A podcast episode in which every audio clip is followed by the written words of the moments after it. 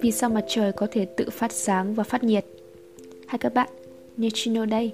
Hôm nay chúng mình sẽ cùng khám phá câu trả lời cho câu hỏi trên nhé.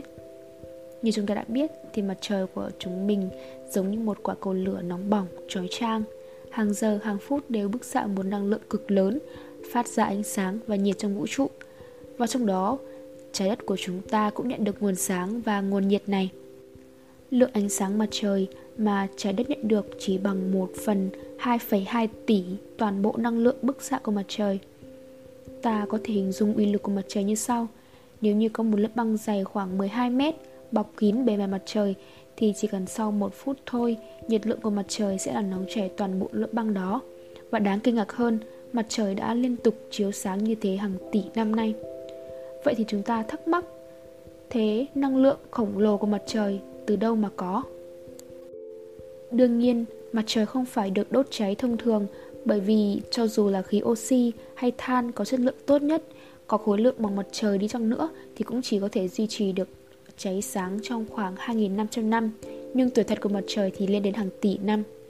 Và vào thế kỷ thứ 19, có một số nhà khoa học đã cho rằng mặt trời phát sáng là do các vệ tinh rơi xuống mặt trời, sản sinh ra nhiệt lượng, phản ứng hóa học, sự vân xã, vân vân. Nhưng tất cả những điều này đều không thể phóng thích ra một nguồn năng lượng khổng lồ đủ để mặt trời phát sinh ra một nguồn năng lượng lớn và lâu như thế. Cuối cùng, vào năm 1938, người ta đã phát hiện ra phản ứng hạt nhân nguyên tử. Chính điều này đã giải thích được câu đố về nguồn năng lượng của mặt trời.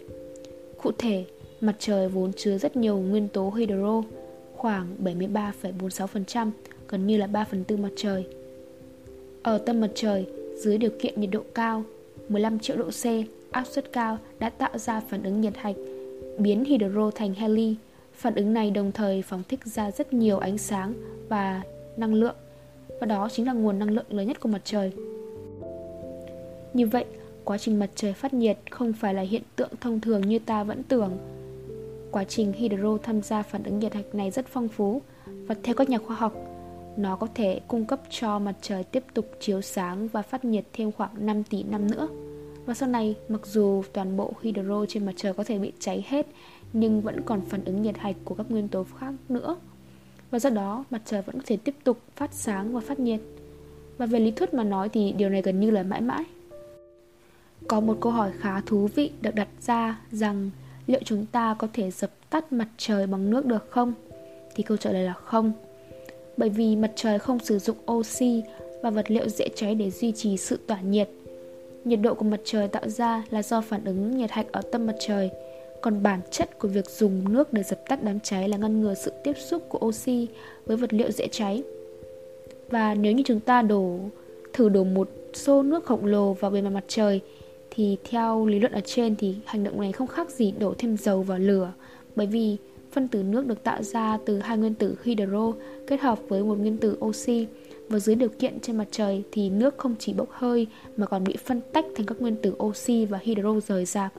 Và lúc này, hydro của nước lại tham gia vào quá trình nhiệt hạch, giúp mặt trời tỏa sáng và tỏa nhiệt. Tada! Và trên đây chính là lời giải đáp cho câu hỏi tại sao mặt trời có thể tự phát sáng. Trước khi chào tạm biệt các bạn thì mình có một câu hỏi nho nhỏ, đó là các bạn có thích mình chèn thêm nhạc nền không? Mình có để câu hỏi này ở dưới podcast á, thì nếu mà các bạn thích thì các bạn chỉ cần tích có hoặc là không thì tích không. Và nếu mà chèn thì mình chỉ chèn nhạc nền nhẹ như postcard này hay là giống như postcard về sự thật mặt trăng ở trước á. Và nếu mà tỷ lệ nhiều bạn không thích thích nghe giọng bộc nhiều hơn thì các postcard tiếp theo mình sẽ không chèn nhạc. Và mình cảm ơn các bạn đã quan tâm. Chúc các bạn có một ngày thật vui vẻ và tràn đầy năng lượng.